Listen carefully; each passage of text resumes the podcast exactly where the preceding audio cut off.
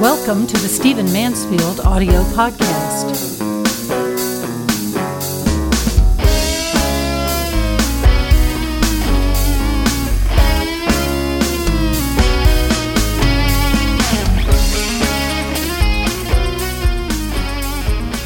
Let's talk about the recent Supreme Court decision regarding gay marriage. Again, forgive me for being a bit late in discussing this in these podcasts. Uh, I've been out of the country and on vacation, uh, and now I am back.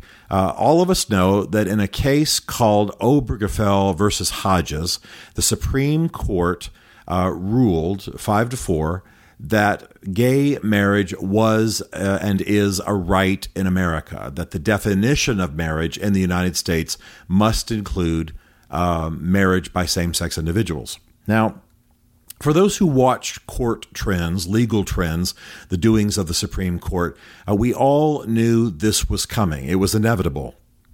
In 2013, uh, there was a case called the Windsor case, United States v. Windsor. Uh, and in that case, DOMA, uh, the Defense of Marriage Act, which had uh, affected American law for many, many years, was overturned. DOMA, uh, the shorthand for again for the Defense of Marriage Act, uh, defined marriage as marriage between one, one man and one woman. Well, without getting into the details of the case, the Windsor case in 2013 uh, ruled that marriage could not be defined simply as a, a, marriage or a relationship between a man and a woman. That it had, it could not be strictly heterosexual. That it had to include uh, homosexual marriage or non heterosexual marriage. And so the Windsor case laid the foundation uh, for the Obergefell v. Hodges case that was just ruled. Um, and so, those of us who watch trends, and I'm not saying we're smarter than anybody else, but most of this stuff makes people's eyes roll back in their heads and they get bored with it. Uh, but those of us who watch these trends knew that this was coming. There was almost no way that the Supreme Court was not going to rule in this fashion because of its Windsor case. It had already ruled that it was illegal to define marriage as narrowly, um, as specifically Judeo Christian, I might say, uh, as the court had uh, recently under DOMA.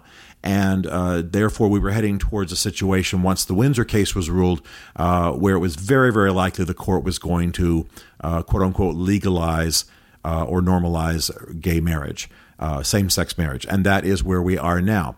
Now, I, I need to say that uh, right up front, that without meaning anything, without gay bashing, or without even commenting on, uh, at this moment, the morality of homosexuality, which I've commented on many times before from a personal perspective and will again, but without even going in that direction, uh, it is my view that this case, uh, this ruling was simply bad law.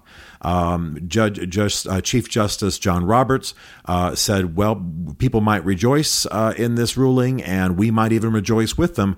But the reality is, this this ruling has nothing to do with the Constitution." Uh, I believe he was right. Uh, the Supreme Court's job is to rule on the constitutionality of laws. Uh, it is not to make laws. It is not to create laws out of whole cloth. Uh, it is not to envision a future society and start creating it by the laws that it crafts. It is to rule on the constitutionality of law. And marriage is not mentioned in the Constitution. Uh, certainly, same sex marriage is not mentioned in the Constitution. Uh, and so, therefore, uh, the, the, the, court really should have refused to hear this case, and that would have left it at the state level. Uh, I'm a big believer in uh, our, our, Republican system. I don't mean that in terms of political party, but as a governmental uh, system, a governmental structure. I believe in federalism. I believe that we are a federation of states, and that many of these issues ought to be left at the states, uh, at the state level. We had about half the states in the union had uh, approved the licensing of same-sex marriages. About half had not. It's obviously a fiery issue. It's a it's a religious issue for many people. Uh, it's deeply felt. And there is no reason that we could not have left the decision at the state level. Now, my gay friends will tell me uh, that the issue is that they were concerned that if, uh, let's say, gay marriage is legal in in Oregon, uh, that they couldn't come to Tennessee and be sure that they, if they had to go to the hospital, that the there would be visitation rights, or that their spouse would be allowed to determine uh, the direction of uh, you know medical care or even receive benefits, etc. Uh, that that was the issue. Well, there was another way to deal with that. You did not have to have a Supreme Court ruling um, that redefined marriage in America. It could have been left at a procedural level, and that could have been and should have been decided by Congress. Um, the court, this entire issue turned on the rulings of five people in black robes. It's too big an issue to be dealt with at that level. It should not have been dealt with at that level. Uh, as many of the justices uh, who spoke for the minority uh, said this this this was hubris. This was arrogance on the part of the court. The court should have been uh, a bit more humble and should have left the decision with the states, or as the founding fathers would have said, with the people. That's how they spoke when they spoke of the states. That's exactly what should have happened. This could have been managed at a procedural level. We did not need to have a redefinition of marriage in America. Uh, we did not need to have what we're about to have in this country because of the court's ruling. So it was a it was a bad ruling. Now Anyone who pays any attention to what I do knows that I'm a traditional Christian, knows that I believe homosexuality to be an immoral choice, uh, and knows that I'm always quick to say that that's not the only immoral choice on the planet. Uh, my I, my gay friends know that uh, though I love them as individuals, I believe their their lifestyle to be a sinful choice. My alcoholic friends know that I believe drunkenness to be a sinful choice. Uh, my adulterous friends know that I believe adultery to be a sinful choice, and they all know that I believe believe I too have sins in my life. So uh, I'm not a sin sniffer. I don't go around accusing people, but if we're just going to put it on the table, of course, that's what I believe about homosexuality. I am a traditional, biblical, uh, Orthodox Christian. Now, the, the issue, though, is that homosexuals are among us. And uh, I have long said I believe, of course, they should be allowed to live without molestation in this country. Uh, they should be allowed rights. And before this ruling, they had many, many rights. They could cohabitate. They could be married in church services and, and ceremonies. They could adopt. They could receive corporate benefits uh, et cetera, et cetera. There are many, many uh, rights and privileges accorded them as there should have been. Uh, just because they choose something that I believe to be sin as a lifestyle doesn't mean that they should be denied rights under our, our government. Uh, the problem, of course, is that now uh, this ruling puts us in very, very difficult circumstances because now it is the law of the land that marriage must be recognized as being both heterosexual and homosexual. We are about to step into some very turbulent times when it comes to law in this country. Uh, there are many, many implications of this ruling, which is one of the reasons that the court should have stayed out of it. Of course, the job of the court is to uh, make legal rulings and not so much worry about the procedural after effects. Uh, but the fact is, the procedural after, after effects now are going to be huge. Uh, for example, uh, most religious institutions in this country receive some form of state support. That might be in the form of a church, a synagogue, or a mosque not having to pay taxes. That would be a form of support, a form of aid uh, and, and, an endorsement uh, by the state. Well, if those institutions do not recognize gay marriage, will not hire homosexuals for staff, um, will not have their doors uh, open to, especially the doors of leadership, uh, open to uh, homosexuals, then of course this is going to be a violation of the law. And their support, so to speak, from the government uh, will be in question.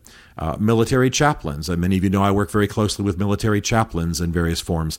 And um, of course, those chaplains who are in uniform and who do not believe in same sex marriage as a religious principle will still be in a position where, working for the federal government as they do, uh, they will be required to do things that violate their religion and violate their conscience. Uh, I guess they'll have to leave uh, the chaplaincy. I guess they'll have to abandon their ministry uh, to uh, other people in uniform.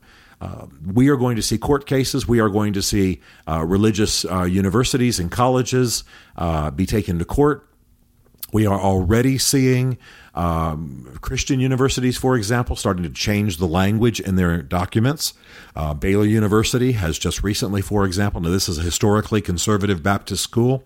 Uh, Baylor University has recently changed its language uh, so that it no longer has restrictions against homosexual acts uh, among its students or its staff. Now, that's a historically Baptist conservative um, I, I, might say, literalist uh, in biblical interpretation school, and they have now had to remove language that restricted homosexual acts. They're they're they're essentially putting into their they're incorporating documents and into their bylaws and constitution uh, a position that they don't really hold to as a matter of faith, as an article of faith, but they must do it. Uh, they believe because otherwise they may have to close as a school.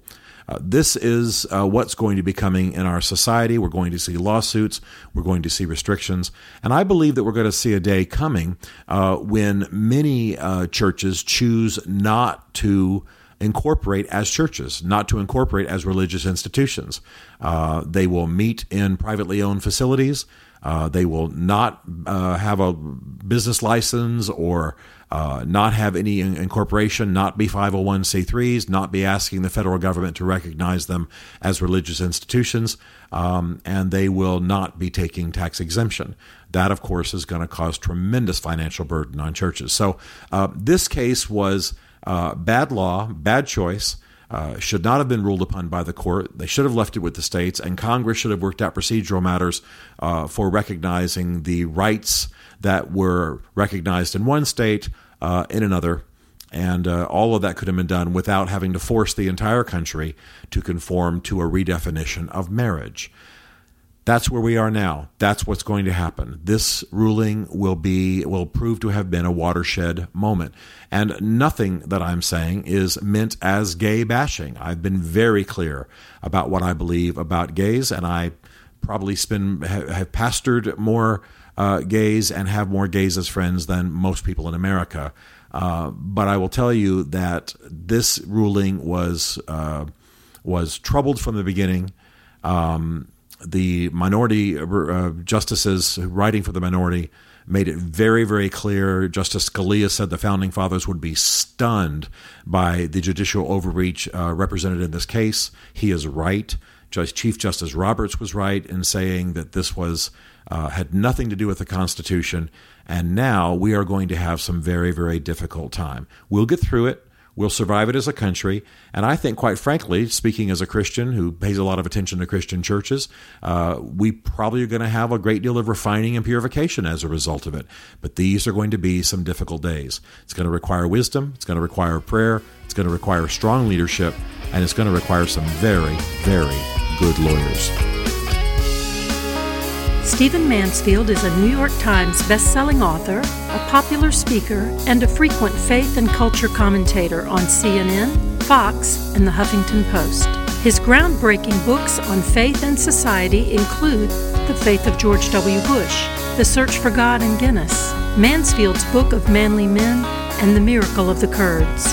You can learn more about Stephen at StephenMansfield.tv and GreatMan.us and connect with him on Facebook, and on Twitter under the name Mansfield Writes. The Stephen Mansfield podcast is produced by Isaac Darnell, who also wrote, performed, and produced the Rockin' Podcast theme song. Be sure to rate the Stephen Mansfield podcast in the iTunes Store.